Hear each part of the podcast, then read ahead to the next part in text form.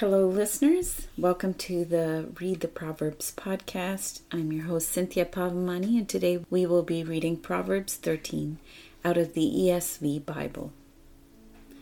A wise son hears his father's instruction, but a scoffer does not listen to rebuke. From the fruit of his mouth, a man eats what is good, but the desire of the treacherous is for violence. Whoever guards his mouth preserves his life. He who opens wide his lips comes to ruin. The soul of the sluggard craves and gets nothing, while the soul of the diligent is richly supplied. The righteous hates falsehood, but the wicked brings shame and disgrace. Righteousness guards him whose way is blameless, but sin overthrows the wicked. One pretends to be rich, yet has nothing Another pretends to be poor, yet has great wealth. The ransom of a man's life is his wealth, but a poor man hears no threat. The light of the righteous rejoices, but the lamp of the wicked will be put out. By insolence comes nothing but strife, but with those who take advice is wisdom.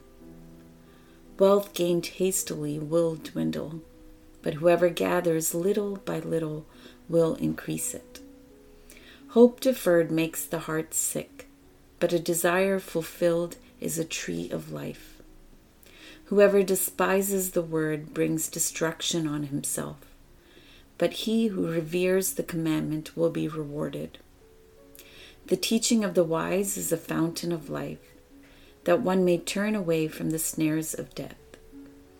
Good sense wins favor, but the way of the treacherous is their ruin. In everything the prudent acts with knowledge, but a fool flaunts his folly.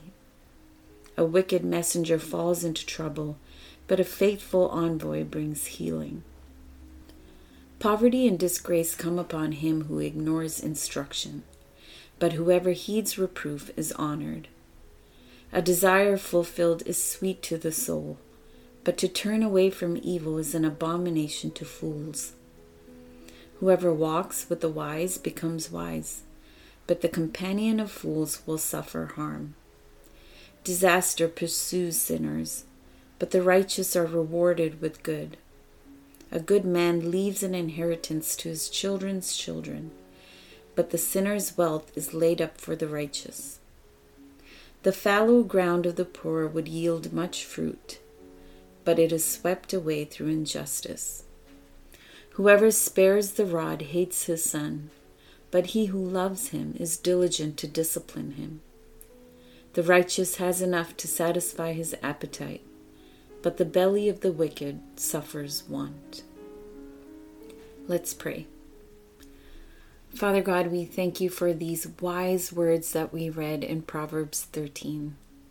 Thank you, Lord, that your word leads us and guides us. It's a lamp unto our feet and a light unto our path.